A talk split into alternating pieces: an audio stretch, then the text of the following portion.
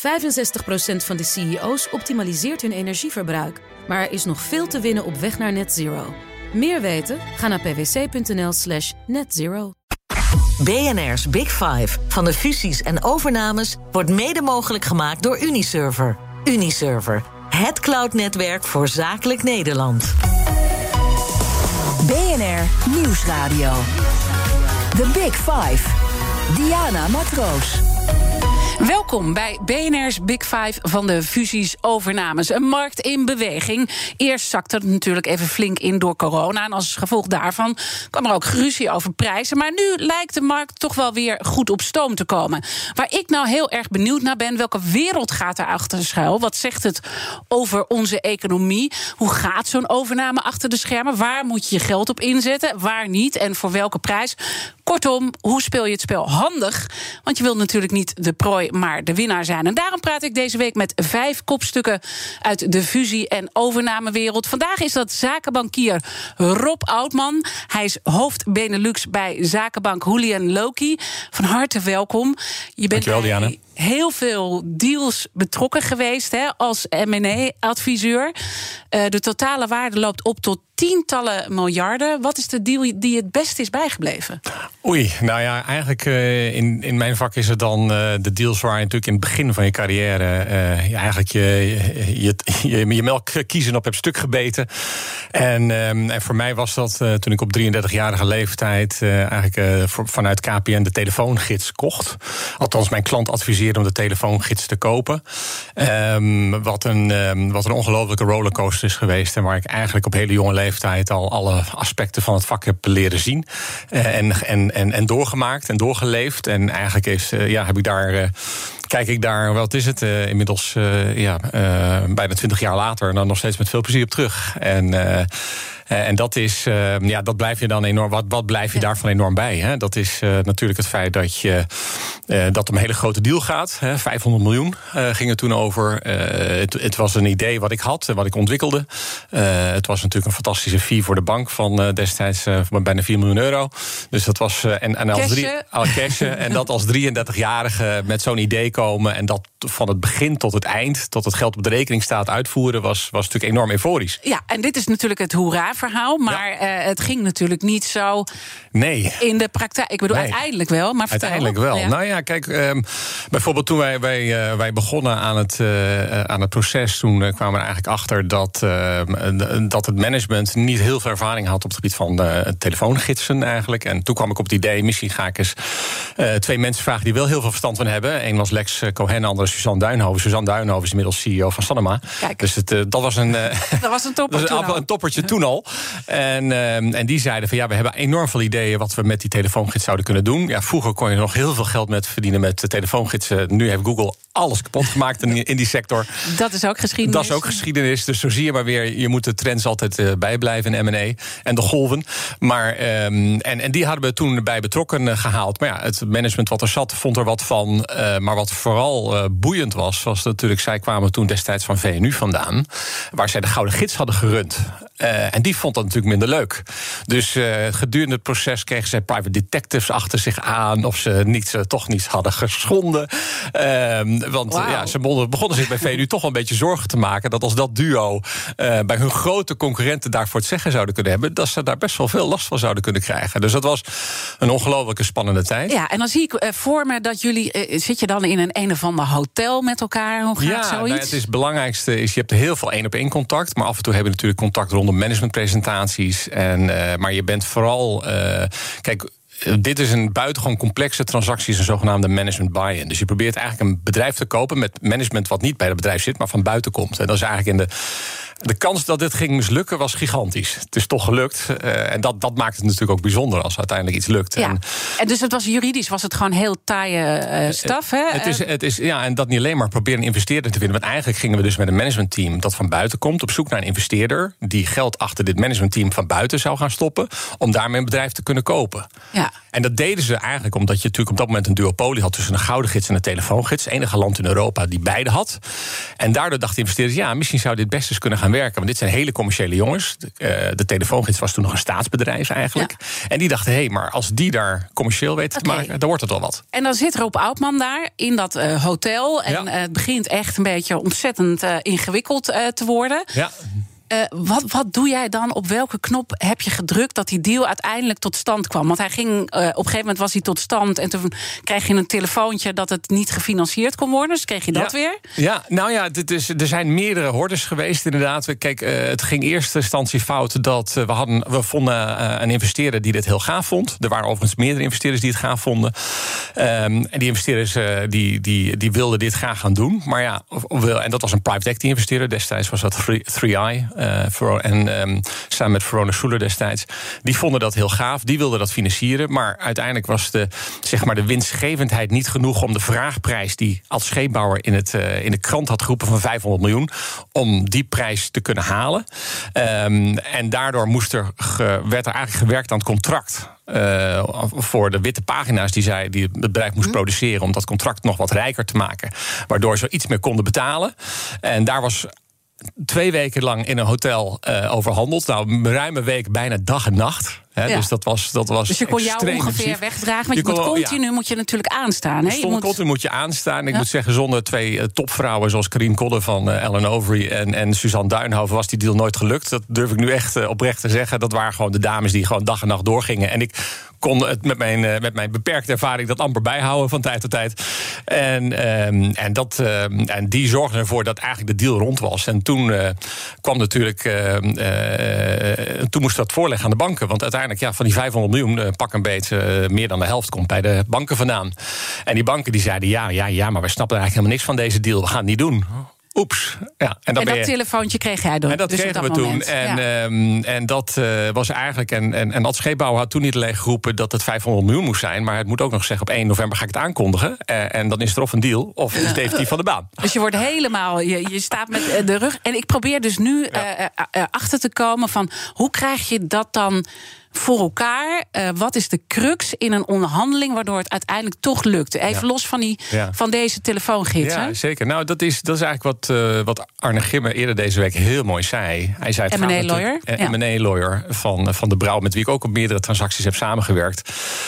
is het gaat om vertrouwen en gunnen. En dat is een essentieel onderdeel in onderhandelingen. En of je het nou hebt over geopolitieke onderhandelingen of M&A-onderhandelingen, uiteindelijk is hetzelfde techniek. En, en waar het hier om, om, gaat, is continu verbinding zoeken tussen mensen, bruggen bouwen tussen mensen. Eigenlijk. -hmm. Mijn droom voordat ik M&A-banker werd, was om diplomaat te worden. Want uiteindelijk is het ook min of meer dezelfde skillset. Alleen ja. gaat het nu om de centen. dat is het grote dus, dus dat uh, beeld wat we soms hebben, dat het uh, snoeihard en, en, en, en dat het heel emotioneel wordt, dat is ja. eigenlijk niet nu wat jij beschrijft. Nee, dat klopt. En eigenlijk wil je dat er juist uithalen. Het gebeurt, want de druk is groot. De timing is groot. De, de, de bedragen zijn groot. De belangen zijn groot. Dus op een gegeven moment worden die emoties heel hoog. Maar het is de taak van een bankier, bruggenbouwer, om dat er zoveel mogelijk uit te halen. Ja. He, door, door het menselijk te houden, door het ijs te breken, door grappen te maken, door mensen in elkaar een mens te laten zien. Of de, of de reden waarom het iemand iets vindt. In plaats van alleen maar het staat ja. mij niet aan. Maar, maar waarom zou hij dat dan willen? En continu, dus continu verplaatsen in de ander. Ja. Dus, en, ja. en, en heb je dan op een gegeven moment wel het gevoel van: ik heb jou precies waar ik je hebben wil? Nou ja, en dat, dat is zeker. Dat, dat haal je pas op het moment dat je mensen goed leert kennen. En iemand of de onderhandelingsagenda van jouw counterpart goed leert kennen. En het grootste fout inderdaad in, in M&A is, is te veel uitgaan van jouw eigen agenda. En, en te weinig empathie hebben voor de andere kant van de tafel. Want als jij van, alleen maar vanuit jouw agenda redeneert... zal je onderhandeling nooit effectief zijn. Ja, een onderhandeling wordt pas effectief als jij je kan verplaatsen in, jou, in jouw tegenstander... eigenlijk, hè, in, je, in je onderhandelingspartner. Precies weet wat voor hem belangrijk is en wat voor hem minder belangrijk is. En pas als je dat weet, kun je tot een optimaal onderhandelingsresultaat komen. En als we dan toch even weer rondbreien... als je kijkt hoe dat dan bij KPN uiteindelijk met de telefoongids misging met ja. de banken. Hè? Dat, je dat, dat je dus eindelijk denkt, oh, die deal is rond. Ja. En dan krijg je dat telefoontje. Ja. Hoe los je dat dan weer op? Nou, uiteindelijk is er heel veel praten. Hè? Dus het is, uh, het is inderdaad met de mensen erbij. Wat is dan het probleem? Waar loop je dan vast? Um, en, en, en, en heel veel mensen bij elkaar in een hok zetten. De deur op slot doen. en net zo lang blijven praten totdat je eruit komt. En is het dan ook een bepaalde. Wie heeft de langste energie? Hè? Als we bijvoorbeeld kijken naar ja. Balkenende in zijn premier, premiertijd. Ja. Wat hij ontzettend goed kon, was gewoon heel lang tot midden in de nacht doorvergaan. En die man blijft altijd wakker. Klopt. En dat was ook hier het geval. Ik, ik memoreerde al even Suzanne Duin over een Krien Kodde. Dat waren zeker op dat moment enorm energieniveaus. En, en, en dat was ook. Uh, en je zag ook dat natuurlijk aan de verkoopkant wilde ook deze transactie doen. Hè. Vergeet, vergis je niet, dus 2001, 2002, KPN was nog die schuldenberg aan het afbouwen uit de, uit de dotcom-crisis. Dus zij wilden ook deze deal doen. Hè. Maar ze hadden zich ook uh, publiekelijk uitgesproken over de voorwaarden daarvan. Um, en uh, dus, dus aan beide kanten voelde je dat mensen deze deal wilden doen. Um, dus uiteindelijk gingen we dus de koper en verkoper samen de banken overtuigen om het geld op tafel te leggen. En dat, dat zie je dus. Je moet ook elke keer weer met mensen ja, je bij betrekken bij jouw missie. En, en, en uiteindelijk de partij die, uh, die het niet ziet zitten, proberen te overtuigen. Dus je moet continu inleven in de ander. Je moet dus ook een bepaalde vertrouwensrelatie moet je creëren. Zijn er ja. nog meer van dat soort dingen die je ons kunt meegeven? Wat absoluut wel werkt en wat absoluut niet werkt? Ja, ik denk dat, nou ja, goed, het is, uh, het, het, het, is vertrouwen en, en gunnen komt uh, door, door jezelf uh, in eerste instantie gewoon te luisteren, bescheiden op te stellen, te luisteren, empathie te tonen. Ja, het klinkt bijna als een sociale zorgmedewerker. Maar, ja. maar nogmaals, dat, dat zou je misschien niet verwachten van een investmentbanker. Maar dat zijn wel essentiële dingen om effectief te onderhandelen. Maar je moet ook uiteindelijk iemand kunnen corneren, toch? Yes, maar ja, dat kun je pas als je informatie hebt om dat te kunnen doen. En hoe ga jij aan die informatie komen? Als jij binnenkomt met, jongens, ik, ik ben hier de baas en de deal moet voor drie uur klaar.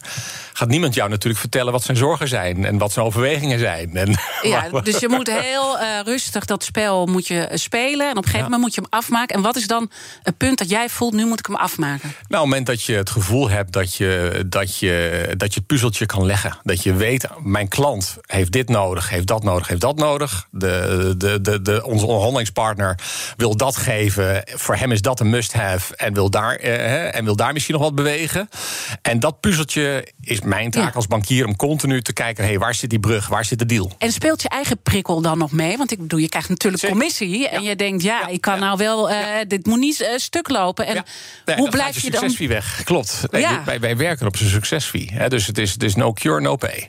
En, en wij worden door onze klanten. Maar is dat een verkeerde prikkel? Want je moet uiteindelijk natuurlijk toch wel jouw opdrachtgever moet je goed vertegenwoordigen. En dan kan je natuurlijk ook dat klopt. Ja, een spannende scheidslijn komen. Dat klopt. Natuurlijk. Maar het is inderdaad uh, zeker. Maar goed, onze klant huurt mij in voor een missie en betaalt mij voor het laten slagen van de missie. Dus uiteindelijk ben ik er voor de missie van mijn klant. En ja, dat snap ik. Maar is dat, is dat wel een spannende afweging die je voor jezelf... dat je zo die deal ja. uit je handen ziet glippen... en denk je, daar gaat mijn geld. Ja, dat is ook zo, maar dat hoort erbij. He, statistisch gezien, uh, uh, aan de, aan de buy-side gaan, uh, gaan 80, 90 procent. Als je aan de, aan de koopkant zit, gaat niet door. En als je een bedrijf verkoopt, gaat ook al 30, 40 procent niet door. Dus dat hoort erbij. En als, op het moment maar dat hoe jij, hou je jezelf dan scherp dat je je niet laat verleiden? Want het, ik bedoel, ja, niet zeker. iedereen nee, zal het, tegen die verleiding ja, kunnen natuurlijk. Ik, ik, doe dit 25 jaar. Ja. Het belangrijkste is mijn reputatie. He, dus uiteindelijk heb ik natuurlijk ook met, met klanten ook non-closing dinners gevierd. Want we zeiden, ja, de is niet doorgegaan. We hebben ontzettend goed samengewerkt. We hebben een hele goede analyse gemaakt. We hebben heel bewust besloten dat we het niet gaan doen. En dat een goed overleg. En die klant is uiteindelijk, ook al is de deal niet doorgegaan... en vindt het jammer, wel super blij met ons werk. En vraagt mij opnieuw. En, en zolang die klanten dat overal hebben, blijf ik in business. The Big Five. Diana Matroos. Deze week praat ik met vijf kopstukken uit de wereld van fusies en overnames. Later deze week spreek ik nog, en dat is dus morgen, met de topman van HEMA, Tjert Jegen, die meerdere overnames meemaakt. We hebben het allemaal in het nieuws kunnen volgen. Mijn gast vandaag is topbankier Rob Oudman, gespecialiseerd in fusies en overnames en herstructurering van bedrijven. Onze gasten stellen elkaar vragen via de kettingvraag uh, in dit programma. En gisteren was Jan Alberts bij mij te gast, een ondernemer puur zang en een echte overname koning. En dat gesprek is terug te luisteren via onze BNR-app. Jan Alberts had meerdere vragen voor jou. En ik wil deze vragen alvast even aan je voorleggen. Wat is een maximum of een minimum aan uh, de, de, uh, qua, omvang van bedrijven die je beoordeelt? Of, of is alles goed? Is een deal tussen de 10 en 20 miljoen net zo leuk als 100, 200 miljoen of meer? dus hoe, hoe, hoe zie je dat? Heb je voorkeur voor bepaalde industrieën? Of is het zo dat je handelsbedrijven liever doet of financiële instellingen? Ja. Nou, hij had heel veel mooie vragen en er kwamen er straks nog een paar. Ja. maar deze alvast. Deze alvast. Nou ja, kijk, um, als zakenbankier um, heb je de koopkant en de, die kun je de koopkant vertegenwoordigen of de verkoopkant. Nou, het liefst vertegenwoordigen wij de verkoopkant, want de kans op te slagen is groter. En uiteindelijk werken we op succesfiebasis. Dus dat is voor ons natuurlijk de aantrekkelijke kant. En daarbij geldt wel, hoe groter, hoe beter. Uh, want als een deal groter is, zijn dat, is het bedrijf professioneler, mm -hmm. de adviseurs eromheen professioneler, de banken willen meer financieren. Dus het is inderdaad in alle realiteit hoe groter, hoe beter. En eigenlijk kun je zeggen dat naarmate een deal boven een 100 miljoen transactiewaarde komt, hij eigenlijk steeds makkelijker en, en steeds beter uh, is en ja. aantrekkelijker is. En dan dus, bepaalde sectoren, uh, liever handelsbedrijven of liever financiële instellingen? Dat maakt me eigenlijk niet zo heel veel uit. Het is ongeveer een beetje als je aan een schaakgrootmeester vraagt: wil je liever over de linkerkant of over de rechterkant van het bord spelen. Kijk, er ligt een puzzel. En ik vind die intellectuele uitdaging om die puzzel te maken heel interessant. Kijk, uiteindelijk bouw je, zoals Jan Albers ook heel goed aangaf, in bepaalde sectoren hele diepe expertise op. En, en, en als je daar comfortabel bij voelt, kun je ook sneller uh, het spel doorzien. Uh, en, um, en dus er zijn natuurlijk heel veel sectoren die, uh, die je goed leert kennen. En waardoor je het spel snel ziet en daardoor -hmm. het spel ook wil spelen. dus dat speelt zeker wel een rol. En, en ik, maar persoonlijk vind ik alles rondom technologie heel interessant natuurlijk. Dus technologische ontwikkeling vind ik heel interessant. Maar ook bijvoorbeeld over gewoon ja, trends. De, de, de, eigenlijk mijn vak is proberen die golf te voorspellen. Ja. En die golf die wordt gedreven door een aantal trends. En door het combineren van de trends precies weten op welk moment je wie moet bellen. En dat is uh, precies een cruciale vraag die ik ook nu uh, wil stellen. En uh, ook al een aantal keer heb gesteld deze week. Waar zitten we nu als je kijkt naar de overnamemarkt? Zitten we nou nu in een overnamegolf of niet? Ja, door een aantal factoren. Hè, wat, uh, we hebben natuurlijk ontzettend veel te veel geld is er op, uh, is op deze aarde gecreëerd door allerlei instituten. Uh, ook door natuurlijk, zijn post geïndustrialiseerd. We hebben enorme pensioenpot. we hebben extreem lage rentes. Dus iedereen is wereldwijd op zoek naar yield, zoals dat zo mooi heet, rendement. En dat betekent dat geld zich een uitweg zoekt. Hè. Je kunt ook niet amper meer dan een ton bij de bank hebben en je krijgt dan negatieve rentes tegenwoordig. dus, dus dat geld zoekt een uitweg. Dat is één. Maar kom daarbij, we komen uit een coronaperiode waarbij iedereen een, toch een reset heeft gehad eh, qua risico, qua kansen, qua mogelijkheden. Dus dat zorgt er ook voor dat er die, in die inhaalslag uh, met heel goedkoop geld uh, er heel veel, heel veel transacties op gang komen. En we hebben natuurlijk een aantal fundamentele andere trends in de wereld, zoals technologietrends. Hè. Alles gaat naar, natuurlijk nog steeds verder naar online, digitaliseren van processen. Maar we hebben ook trends zoals we gaan van naar plant-based protein. Dus in heel veel sectoren vleesvervangers zijn super hip. groente wordt geherwaardeerd. Dus langs alle um, solarpanels eh, worden overal geïnstalleerd. Eh, bedrijven zijn met duurzaamheid bezig. Dus er zijn zoveel trends die op dit moment bij elkaar komen... dat per sector er wel iets aan de hand is. En het geopolitieke spel, want dat heeft ook altijd invloed op de overnamemarkt. Ja, zeker. En dat, is ook, dat zijn ook inderdaad hele interessante golven... die daar weer dwars doorheen gaan. We hebben natuurlijk... Uh, op een gegeven moment hadden we Chinezen die van alles en nog wat kochten. Toen heeft de Chinese overheid op een gegeven moment gezegd... nou, we willen eigenlijk alleen maar dat het geld ons land verlaat... als dat strategisch in het belang is van China.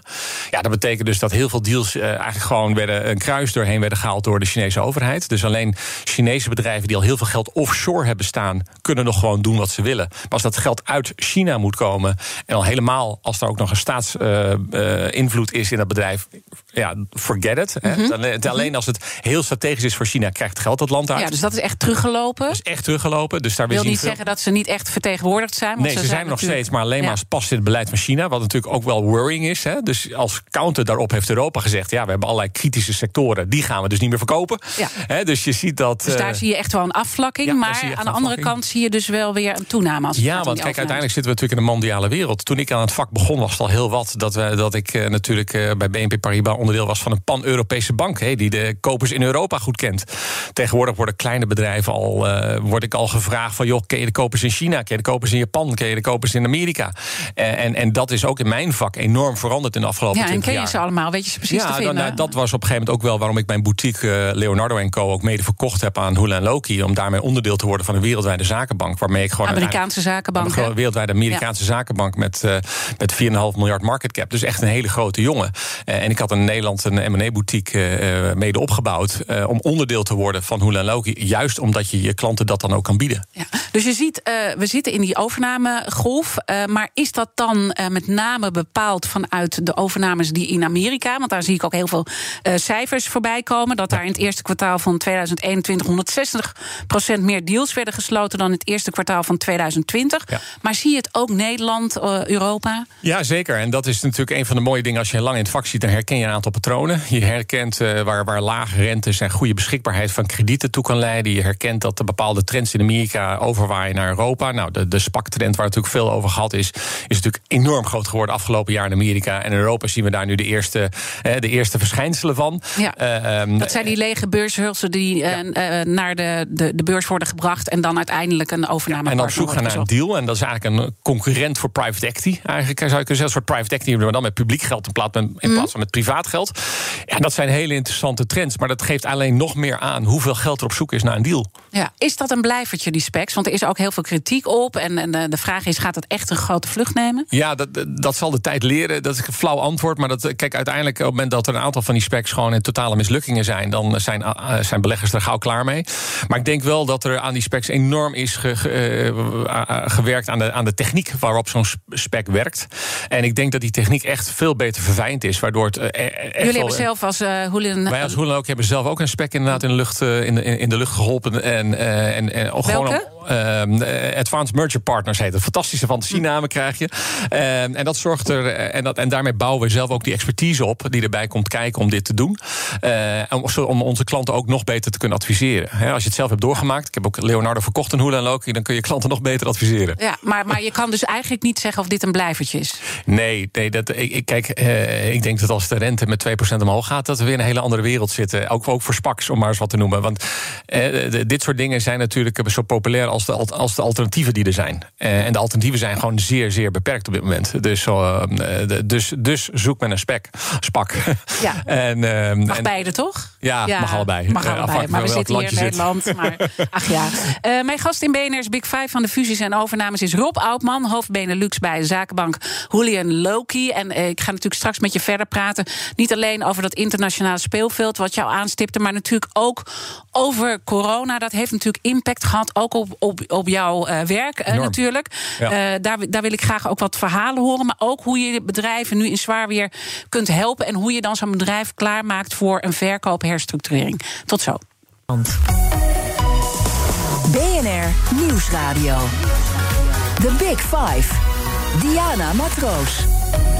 Welkom bij het tweede halfuur van BNR's Big Five. Deze week praat ik met vijf kopstukken uit de wereld van fusies en overnames. Eerder sprak ik daarover met overnameprofessor Hans Schenk, met M&A-lawyer Arne Grimme en met overnamekoning Jan Alberts.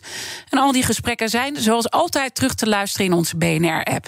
Mijn gast vandaag is zakenbankier Rob Oudman, gespecialiseerd in fusies en overnames. Je zegt al heel duidelijk te zien eh, dat we in een overnamegolf eh, zitten. Gaat hij nog eh, verder doorpieken? Ja, eh, zo- zolang eh, de, de rentes laag blijven, sowieso. Eh, want het geld zoekt een uitweg. Ehm, er is inderdaad ontzettend veel geld. en er zijn ook nog een aantal technologische trends. Private equity heeft heel veel geld. Heel veel grote corporates hebben heel veel geld. Je kunt op de beurs heel veel geld ophalen als je wil. Ehm, eh, of dat nou als bedrijf is of als, eh, of als, eh, of als SPAC. Ehm, dus, dus je kunt op allerlei manieren aan geld komen om overnames te doen. En, en dat zorgt er gewoon voor dat het maar blijft doorgaan. En, En zeker als we allemaal gevaccineerd zijn straks. Zeker als we gevaccineerd Hè? zijn en dat we, dat we weer iedereen helpen. positief naar de toekomst kijkt. Hè? Want uiteindelijk is mijn, mijn werk heeft heel veel te maken met hoeveel, hoe mensen naar de toekomst kijken, naar trends kijken. Eh, want dat zet uiteindelijk mensen in beweging om iets te doen of Mhm. Ja. Niet te doen. Hey, en recente overnames waarbij je betrokken bent geweest zijn onder andere de verkoop van Bouwwatch, maar ook van Vivera. Dat loopt nog, ga je natuurlijk niks eh, over zeggen. Eh, maar misschien wel interessant eh, om even met jou te kijken. Van je zei, ik, aan, de- aan de hand van de vraag van Jan Alberts, ik sta liever aan de verkopende kant. Ja. En zitten we dan nu in een verkopersmarkt of in een, een sellers- of een buyersmarket? Ja, nee, het is. Het is kijk, op, op het moment dat er heel veel geld op zoek is naar een deal, dan ben je heel graag verkoper. Dus dus we, we, we zien gewoon dat bijvoorbeeld het, het gemiddelde multiplier, zoals dat zo mooi heet, wat private equity betaalt voor een, voor een deal, die, die lag, nou toen ik vroeger ooit begon, op misschien vijf, zes keer. inmiddels is dat tot boven de tien opgelopen. Dus, dus zeg maar, als jij bedrijven verkoopt en het is een mooi bedrijf, dan zijn de, de, wordt de prijs meestal die iedereen verwacht ruim overtroffen. het is wel een markt waarbij als er vlekken aan zitten, dat die dan ook in één keer niet verkocht wordt. Dus het is mhm. wel, dat zie je vaak in na een crisis, dat bedrijven die iedereen mooi vindt, ja, het zijn toch een beetje schapen in de financiële wereld, zeg ik altijd maar, uh, holt, holt iedereen erachteraan. Uh, en, als, en als een paar mensen vinden er zit een vlek aan, dan kan ook iedereen zeggen: ik vind het geen interessante deal. En als je dan kijkt naar uh, corona, dat heeft natuurlijk ja, sowieso heel veel impact gehad. Hè? Wat, wat, wat, wat, heb je, wat heb jij daarin meegemaakt? Nou, het was natuurlijk enorm schrikken in, mijn, in ons vakgebied. Want je bent natuurlijk, kijk, wij verkopen bedrijven op basis van een bepaald businessplan. En een bepaalde verwachtingen over wat de resultaten zullen zijn voor een lopende periode. En op mensen in, midden in toen corona uitbrak, toen dachten heel veel mensen eh, nou, het gebeuren een aantal dingen. Een aantal de, de banken schokken zich eh, een hoedje, want opeens trok, iedereen zijn kredietlijnen vol. Dat betekent dat de banken bijna geen capaciteit meer hebben om nieuw geld uit te lenen. Waardoor alle banken en deals waar wij mee bezig zijn, dat telefoontje kregen van wij financieren hem niet meer. Eigenlijk wat er toen bij KPN gebeurde, jaren geleden met de telefoongids. En, dat, en dat was dan ook oké. Nou, dit is waarschijnlijk dan een tijdelijk probleem. Maar op dat moment, ja, als je bijna bij een deal bent en er is geen financiering, waardoor de deal niet door kan gaan. En die komt misschien over een jaar terug, of, of, of eerder of niet. Uh, ondertussen gebeurt natuurlijk met het bedrijf ook wat. En in dit geval werd het bedrijf ook nog eens geraakt in, in de current trading, zoals dat zo mooi heet in ons vak. Dus door de resultaten kwamen onder druk te staan. Waardoor ook uh, zeg maar de verwachting van koper en, uh, en verkoper uit elkaar gingen lopen. En daardoor was het en moeilijker om over de prijsovereenstemming te krijgen. Ja, er is heel veel ook over geweest. En we zien natuurlijk de kranten er vol van staan. bijvoorbeeld als het gaat over de brillenoorlog. Hè? Ja. Whole Investments. Nou, ook eigenaar trouwens van deze tent hier. Hoe kijk je naar dat hele spel dan?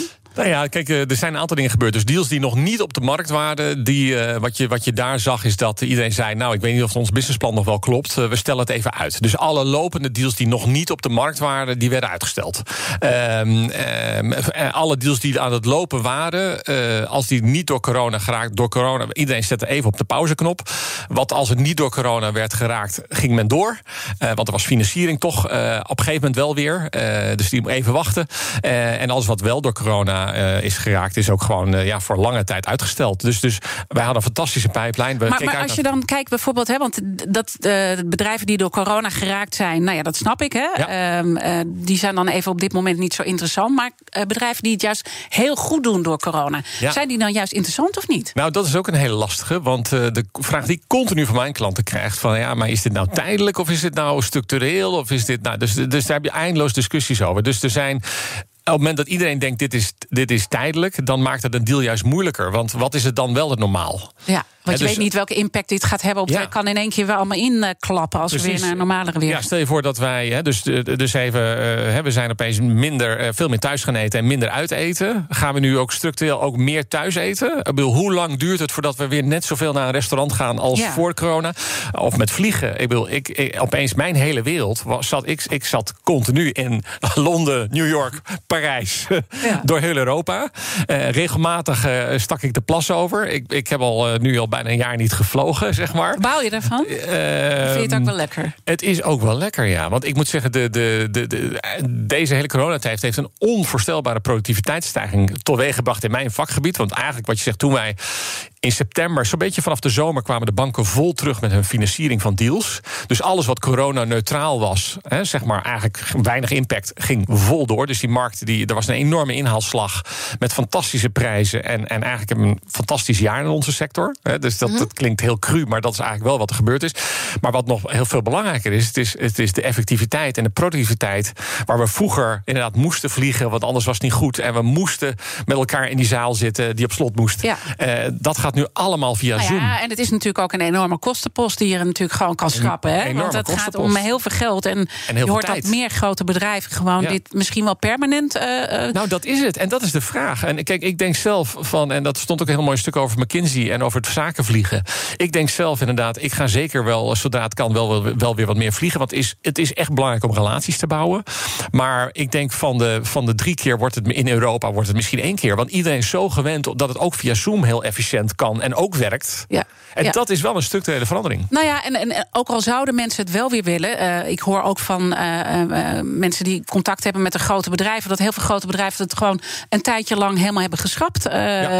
die kosten. Dus, dus, want dat is natuurlijk wel even een win die je kan maken in zo'n moeilijke tijd. Dus dat we niet eens echt terug kunnen. Nee, je dat, eh, dat, dat, dat, dat, dat klopt. Ja, voor, bij, bij ons wordt het betaald door de klant. Dus als de klant wil, vliegen wij. Maar, ja, maar je zou misschien bij die klanten ook merken dat daar gewoon eh, op dat ze eh, zeggen, nou, laten we via Zoom doen. Dat is wel zo efficiënt of wel zo makkelijk. En dat is wel een structurele verandering. Hey, En jullie helpen natuurlijk ook bedrijven in zwaar weer. Hè? Want dat eh, stipte je net al eventjes Klopt. aan met herstructureren. Volgens de kranten is Julian Loki ook betrokken bij de herstructurering van Wirecard. Ja. Ga je natuurlijk ook niks over zeggen. Nee. Maar je, je, je staat er wel bij. Dat, dat weten we dan wel.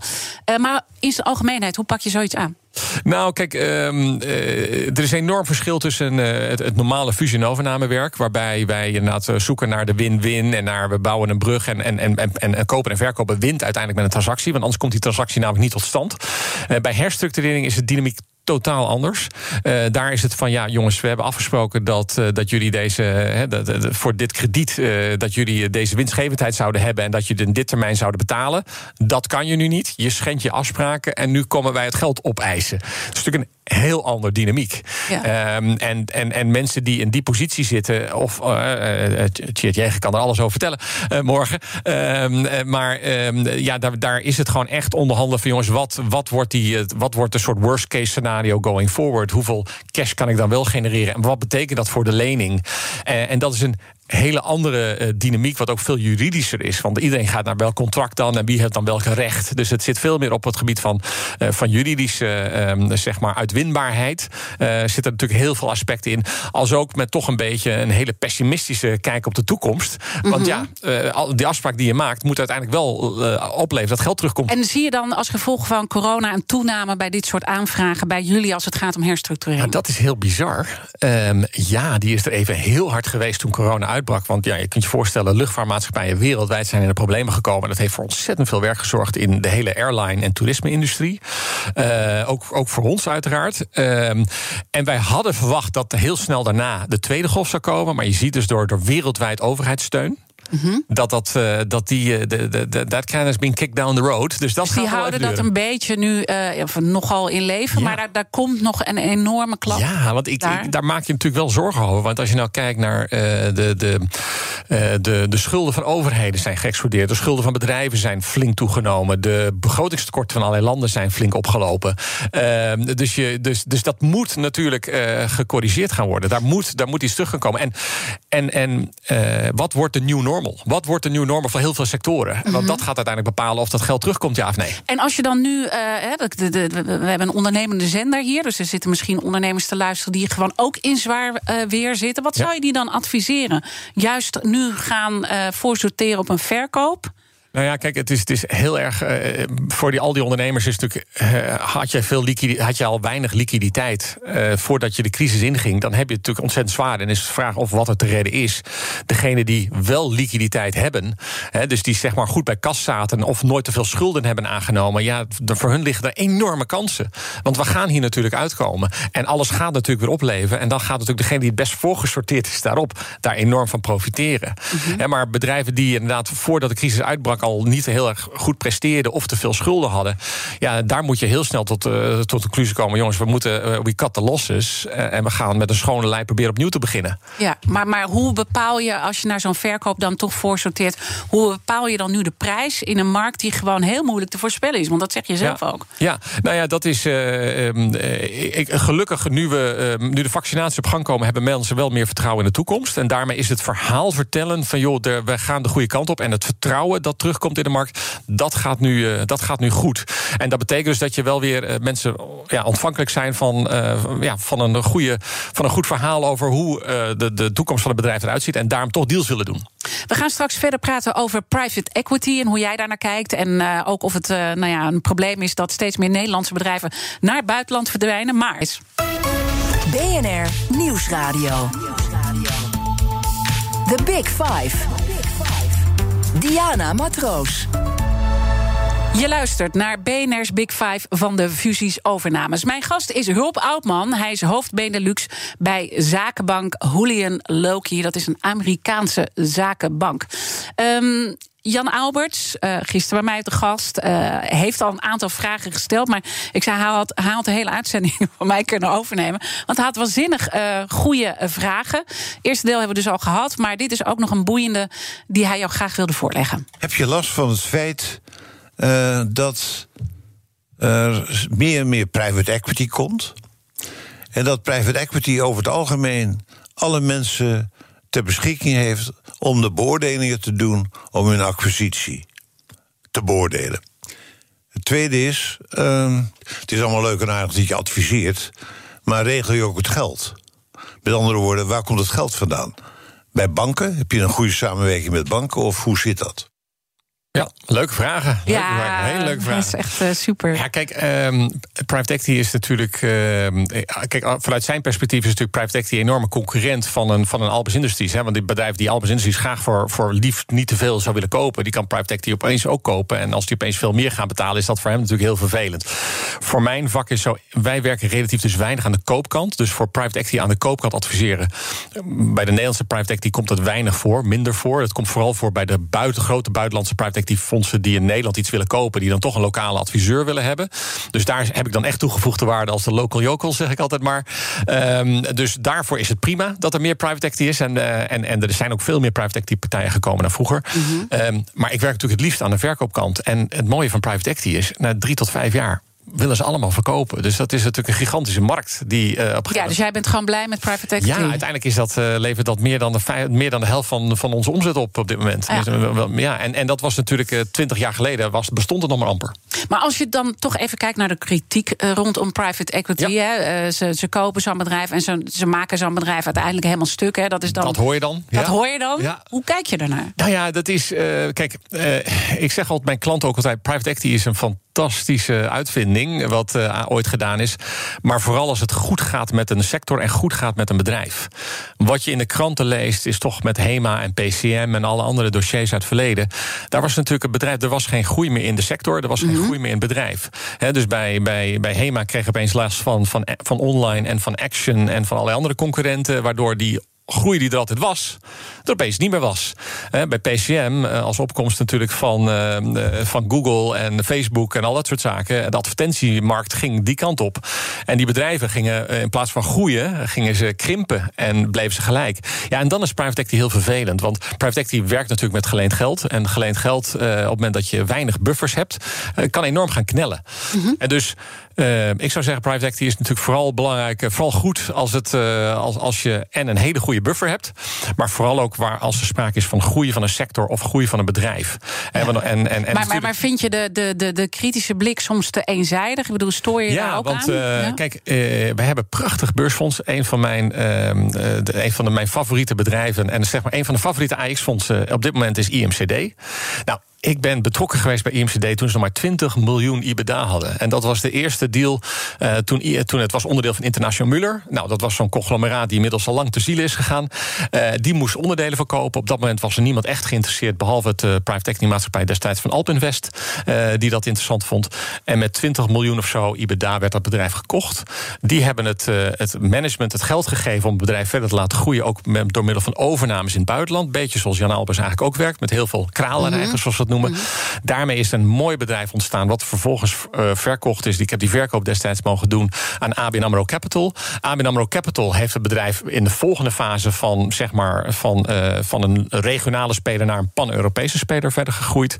Ja, toen werd het een beetje groot voor ABN AMRO Capital. Die verkocht het weer aan Bain Capital. Ja. Bain Capital heeft geholpen om er een mondiaal bedrijf van te maken. Dus er zijn echt plussen en minnen. Ik bedoel, ja. V&D was natuurlijk een absolute min. Uh, ja. de, de, dat zie ja, je ook. Er was geen groei. Er was geen groei en, en dan is private equity heel moeilijk. Dus, um, en dan kun je natuurlijk beter. Uh, maar kijk, uh, laat ik zeggen, als je als beursfonds bent en je groeit niet, heb je ook een probleem. Mm -hmm. hè? Mm -hmm. En dus als je als beurs, beursgenoteerd bent en er komt een enorme crisis, en dat stelde Jan Albers ook, dan heeft hij ook een probleem met zijn banken. En dan zit de bank ook opeens bij hem aan de ja, tafel. Want even nog die vraag over de samenwerking ja. met de banken. Heb je daar een goede samenwerking ja. mee? Waar komt je Zeker. vandaan? Nou ja, kijk, wat, daar is ook de wereld totaal veranderd. Vroeger had je gewoon drie banken en dan kon je je lening ophalen voor je deal. En tegenwoordig doen de Nederlandse banken eigenlijk vrij weinig. Zou je kunnen zeggen, ten opzichte van vroeger. Ze zijn veel minder dominant. Maar we hebben meer dan 100 partijen die Nederlandse deals financieren. En die zitten grotendeels in Londen en een beetje in Nederland. Dat zijn gewoon de zogenaamde private debt fondsen. Dat is een hele nieuwe wereld. En wij zijn eigenlijk een van de grootste brokers nu om dat soort deals te brokeren. Dus op het moment dat er een deal is en er is financiering voor nodig, dan heb ik uh, collega's in Londen die dan de geld arrangeren. En dat is onze capital markets team. Ja, dus dat is eigenlijk ook weer dat internationale speelveld wat je eerder al beschreef. Dat zie je hier ook heel duidelijk terug. En als Nederlandse speler wordt het daarin lastiger om te opereren. Ja. Uh, uh, dan zie je ook dat er kritiek is over Nederlandse bedrijven die richting het buitenland ja. verdwijnen. De Eerste Kamer heeft ook ingestemd natuurlijk in, met een bedenktijd hè, voor vijandige overnames op dat punt. 250 dagen. Vind je dat een goede ontwikkeling dat die bedenktijd er is? Nee, want normaal ja, dat, dat, je creëert een extra laag. Je vraagt je af, waar is dat nou echt voor nodig? Uh, kijk, wij kopen in het buitenland ook allerlei bedrijven op. Dus daar hoor je de Italianen en Spanjaarden misschien ook, ook over klagen. Dus, en, en, en andersom gebeurt het ook. Kijk, uiteindelijk is dat natuurlijk een functie van onze, uh, onze marktsamenleving. En het is natuurlijk enorm belangrijk om onze economieën ook gezond te houden dat dat soort dingen gebeuren. En op het moment dat je die bedenktijd hebt, dan, dan kan je een deal laten. Uh... Dan zou het kunnen. Kijk, kijk, ik kan me wel voorstellen, kijk, zeker met ontwik geopolitieke ontwikkelingen over kritische infrastructuur. Kijk, op het moment dat wij zeg maar onze kabels die in de grond zitten voor stroom of voor telecom of glasvezel, uh, zeg maar in handen komen van iemand die daar een monopoliespel op gaat spelen zonder en, en dat is dan het probleem zonder goede regulering en toezicht vanuit de overheid. En daar heeft het natuurlijk ontbreekt het dan ook vaak aan. Dan hebben we natuurlijk met elkaar een probleem. Dus je moet wel onze alle, onze, alles wat kritische infrastructuur is, en dat heeft met onze havens te maken, dat, daar moet je natuurlijk wel goed mee omgaan. Als, ja, dus als over de gevaarlijke insta over, he, spannende infrastructuur gaat, ja. zorg dat het niet in handen komt van de Chinezen. Dat lijkt me inderdaad heel verstandig. En dan is die bedenktijd heel erg goed. En dan uh, is die bedenktijd heel erg goed. Als zeker als er de Chinezen aan de Maar misschien is het dan ook wel gewoon goed dat je gewoon daar regels over maakt. Dat dat soort dingen natuurlijk niet in buitenlandse handen mogen komen. Maar voor de rest is het uh, uh, van belang dat we natuurlijk onze economie gezond houden. En fusie en overname spelen daar een, een rol bij. Zie je vergelijken maar met een hovenier. Die moet ook een beetje snoeien. En dan kan daarna alles weer groeien. En, en dat dus doet, eigenlijk dat je van op het moment dat wij als Nederland gewoon interessant zijn voor het buitenland, dan moet je daar niet zo moeilijk over doen dat we iconen misschien ja. uh, kwijtraken. Want uiteindelijk komt daar weer iets nieuws voor terug. Want er wordt geld dus, in onze economie ja, af. Uiteindelijk draait het om onze kennisinfrastructuur, ja. onze kennis, uh, kennisnetwerken, uh, Wageningen, Eindhoven. Daar komt uiteindelijk onze kracht vandaan. En hm. niet van dat toevallig wie aandeelhouder daarvan is. Het icoon HEMA behouden we in ieder geval in Nederland. Ja. En morgen heb ik de topman van de HEMA, Tjeerd Jegen. Wat zou je aan hem willen vragen? Want de kettingvraag gaat door. Ja, nou, uh, kijk, Tjeerd heeft van alles en nog wat meegemaakt met private equity. Dat is natuurlijk buitengewoon boeiend. En hij heeft natuurlijk vooral ook uh, meegemaakt hoe het tegen kan vallen. Hij heeft uh, Lion Capital meegemaakt. Hij heeft Marcel Boekhoorn meegemaakt. Hij is een aandeelhouder, heeft als aandeelhouder gehad de, de bondholders. En nu bij, bij Parcom en, en Van Eert, Jumbo. ik zou aan hem willen vragen van, joh, als jij nou een familiebedrijf zou moeten adviseren. Een familiebedrijf bij jou komt die zegt: joh, er is een private equity partij, daar gaan we wellicht een deal mee doen. Wat zou jouw advies zijn naar zo'n familiebedrijf? En vooral als je al zou zeggen dat is een goed idee, daar ben ik natuurlijk heel benieuwd naar. Wat voor voorwaarden zou je dan aan hun mee willen geven om aan zo'n private equity partij uh, te stellen? En hier zit natuurlijk een diepere laag onder, dat je die vraag uh, stelt. Ja. ja, want uiteindelijk denk ik nogmaals, private equity is, is een fantastische manier om bedrijven te helpen groeien. Maar je moet natuurlijk wel, het moet wel geschikt zijn voor een bedrijf. He, dus in termen van, uh, er moet voldoende groeiperspectief zijn. Private equity moet echt toegevoegde waarde hebben, omdat je nuttige dingen met dat kapitaal kan doen. Bijvoorbeeld inderdaad overnames of uh, het stimuleren van groei. wat een huidige aandeelhouder in zijn huidige capaciteit niet kan. Ja. Horses for courses. Wat vind je het mooiste aan jouw vak? Het mooiste van mijn vak is dat ik me um, over alle sectoren heen mag bemoeien met wat er speelt in de economie. En dat is natuurlijk ontzettend leuk. Dat is natuurlijk een fantastische intellectuele uitdaging. Ik heb morgen uh, een call met Australiërs over een uh, bedrijf wat mogelijk geïnteresseerd is voor Nederlandse bedrijven. Ik heb vanmiddag een, een call met, met Russen geïnteresseerd. ik heb, um, ja, dit, het, is, het is zo ontzettend divers en dynamisch. En ik mag me elke keer in een hele korte tijd iets eigen maken. En dat blijft ontzettend leuk. Ik wil je danken dat je hier was. Rob Oudman, hoofd Benelux bij Zakenbank, de Amerikaanse Zakenbank. Julian Loki. En natuurlijk zijn alle afleveringen van BNR's Big Five, zoals altijd, uh, terug te luisteren. Je vindt de podcast in de BNR-app en op bnr.nl. Maar straks natuurlijk Kees Dorrestein met BNR Breekt. Dus luister daar zeker ook naar. En ik wens iedereen een mooie dag. BNR's Big Five. Van de fusies en overnames wordt mede mogelijk gemaakt door Uniserver. Uniserver, het cloudnetwerk voor zakelijk Nederland. 65% van de CEO's optimaliseert hun energieverbruik. Maar er is nog veel te winnen op weg naar net zero. Meer weten? Ga naar pwc.nl/slash netzero.